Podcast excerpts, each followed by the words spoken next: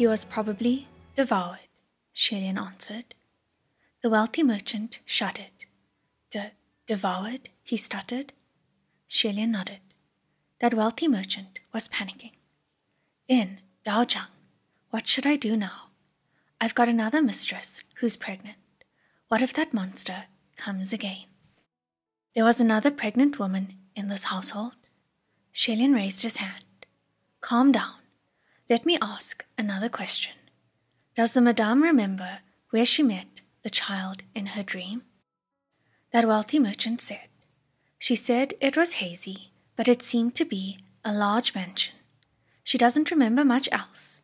It was only a dream. Who could remember everything so clearly? Then he gritted his teeth. I, after forty years, am finally expecting a son.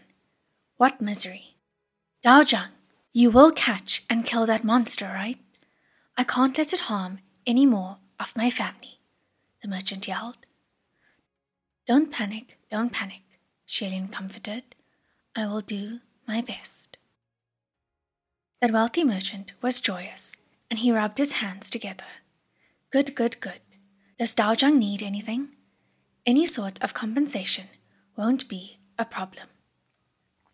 Xie Lian declined, however. I don't need any compensation, but I do have a few things I'd like to request your help with.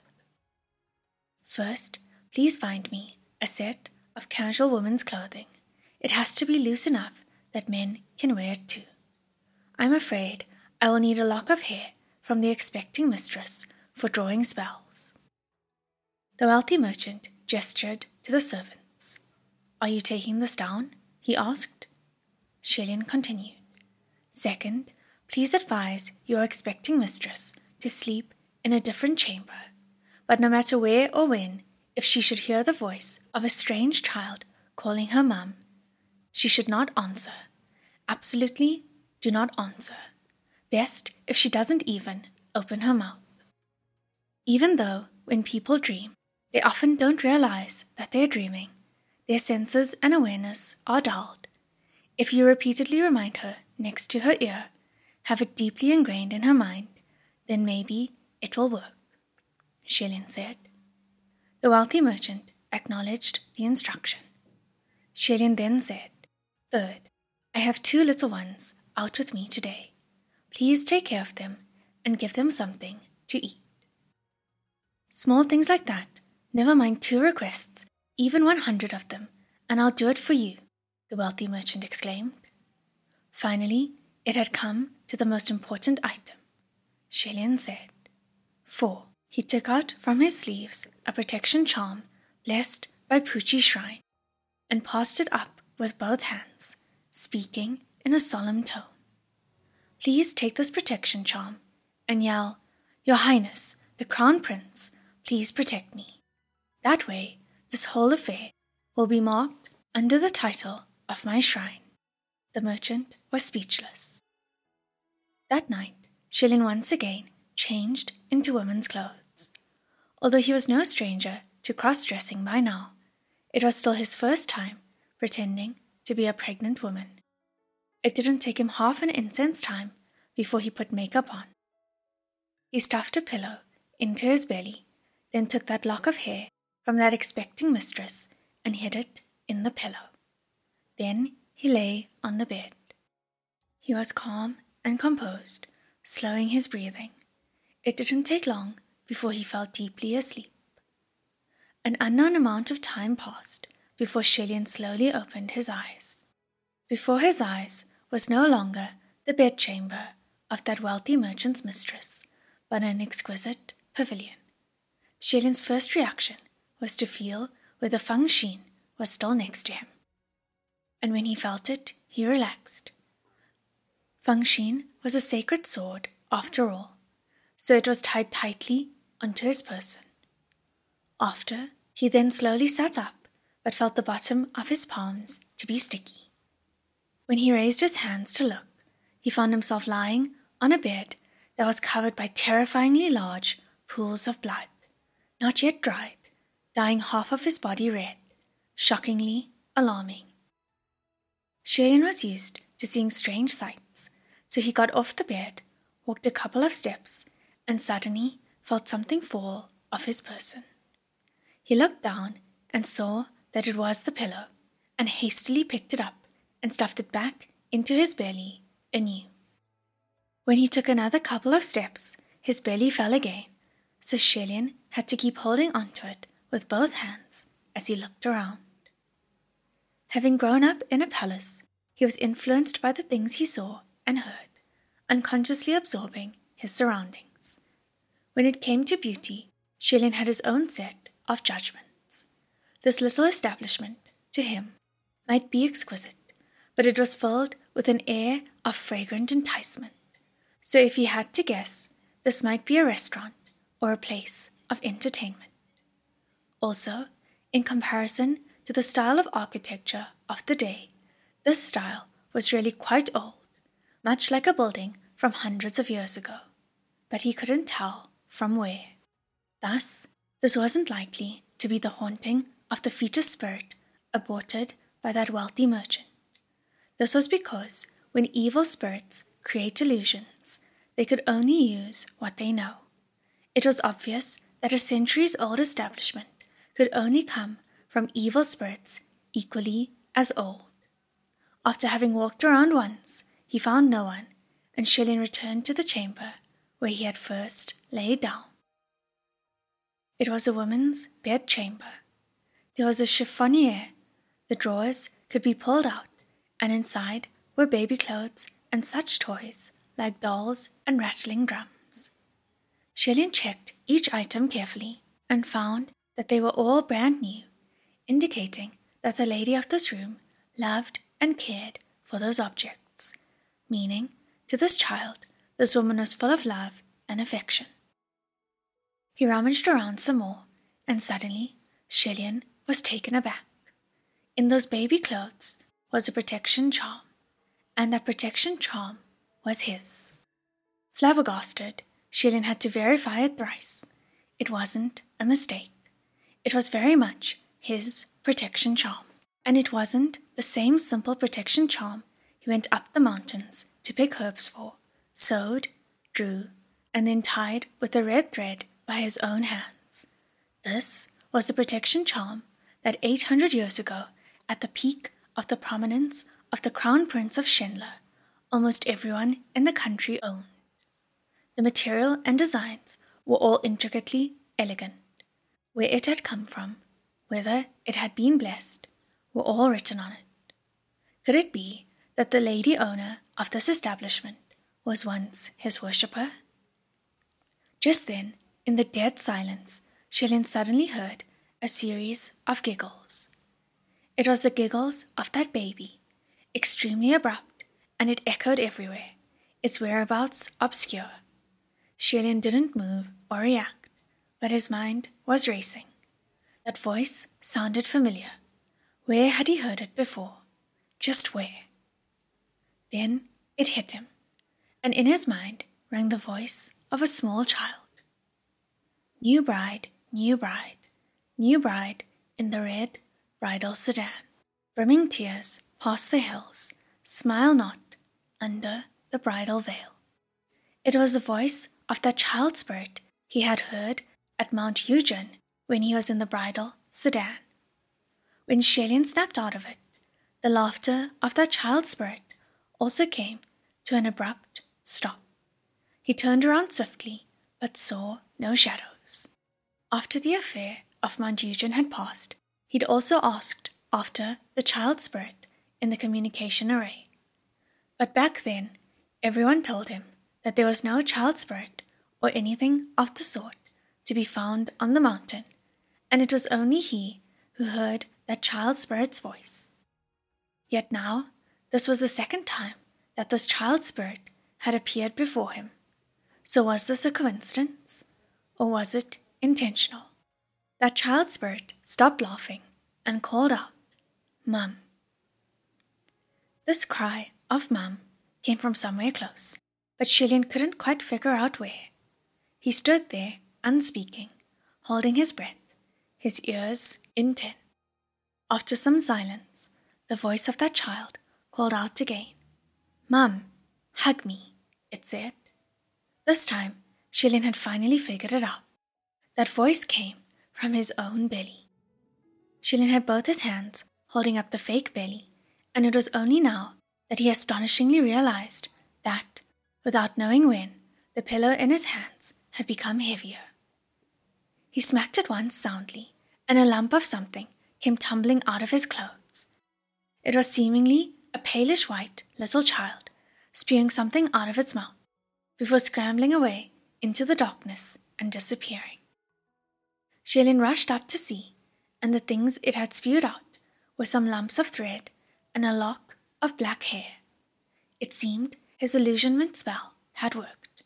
That little ghost had wanted to devour the child in Xie Lian's belly the way it did that pregnant woman's, but instead it devoured the cotton stuffed into Xie Lian's robes. Soon after, Xie Lian heard the thing cry sharply again. Mum, it yelled. No matter how it called, how pointedly it cried, Xie Lian still held back, never opening his mouth. He determined that the child spirit was a fetus spirit, and this chamber was it or its mother's room where they once lived. Evil spirits took the form and age of when they died, yet it had mostly shown itself as a cloud of black smoke or a blurry white shadow, which meant that the child spirit itself didn't know what it should look like, so it had no proper form. Also, the baby clothes in those drawers clearly hadn't been worn yet. Plus, that terrifyingly large pool of blood on the bed. Xie Lian deduced that the lady of this chamber must have miscarried, but her unborn child already had shape and retained a little bit of its own consciousness. After becoming a fetus spirit, it wanted to return to its mother's belly, but ended up knocking on the door of the madame of that wealthy merchant. When it called out Mum in that woman's dream, it was a wrong move for her to open her mouth to acknowledge it. It must be said that the bond between mother and child was special, and the acknowledgement was a form of permission. When she opened her mouth, she gave that evil thing the chance to enter. The little ghost snuck in, slid into her belly, and devoured the fetus that was originally there, a cuckoo in the nest. Xie Lian might have been a man, but he wasn't sure whether, if he opened his mouth, the child spirit would also take the chance to sneak into his belly. Just in case, he'd best keep his mouth shut. Thus, keeping his lips tightly sealed and gripping Fangxin in hand, Xie Lian searched for traces of that child. Xie Lian possessed an exceedingly strong instinct when it came to danger, something that was refined through thousands of battles. Without needing to look clearly, as long as he had a hunch where it was, he'd thrust his sword and he'd hit the mark nine times out of ten. Although, in the illusion created by the child spirit, Xie Lian's strikes were weakened. After getting struck multiple times, the spirit was probably feeling rather choked up too. After a while, Xie Lian suddenly felt a sharp pain on the bottom of his foot. It seemed he had stepped on something extremely sharp, and he paused slightly. The child spirit saw him falling for its trap and let out short spurts of sly cackles. The voice was tender, but it shouldn't have come from a small child, more like a malicious grown man. The contrast sharply distinct making one's blood run cold. However, Xie Lian's face never even twitched, and he didn't stop in his step. He flicked his hand and struck out the sword again, jabbing right onto the target. The child spirit yelped in pain, having burned itself and hid far, far away. Only then did Xie Lian look down to glance under his boot. It turned out that he stepped on a small, thin needle that stood straight up. It was obviously placed by the child on purpose, and it seemed it was hoping for Xie Lian to cry out in pain. However, it miscalculated. Xie Lian was very good at tolerating pain, never mind stepping on a needle. If his leg was clamped by a large snare he wouldn't utter a sound if the situation called for it. That tiny little needle was deeply ingrained, and Xie Lian had wanted to pull it out at first. But since that child spirit had run away after having devoured nothing, he was afraid it'd take this chance to escape and go harm others. So he chased after it out of the chamber with that needle still stuck in his foot. After a while, he stopped feeling the pain and ran like the wind. There was no sight of that child spirit anywhere in the building, and Xie Lian felt baffled. Did it actually become scared of my attacks? he wondered. Just then, a window not far away opened by itself without a breeze. Xie Lian immediately rushed over and approached, but then was shocked by what he saw.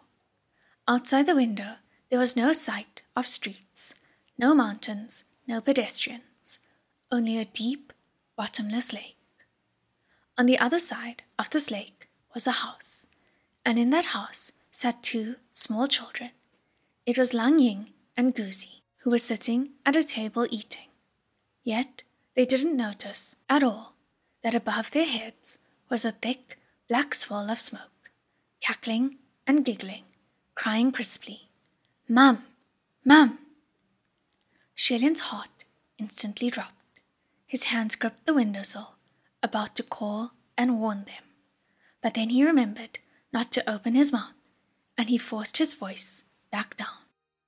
Although this was nothing more than that child spirit's illusion, he didn't know whether Lang Ying and Guzi were really pulled in. If so, then any harm that happened to them here would affect their real bodies. He wanted to find a vase or something to throw over as a warning, but he couldn't even find anything. Tables and chairs wouldn't fit through the window. And then there was that lake between the two buildings. Did this mean that he had to swim over? Just then, Guzi, looking tired, yawned. That cloud of black smoke gathered and looked as if it was about to sneak into his mouth.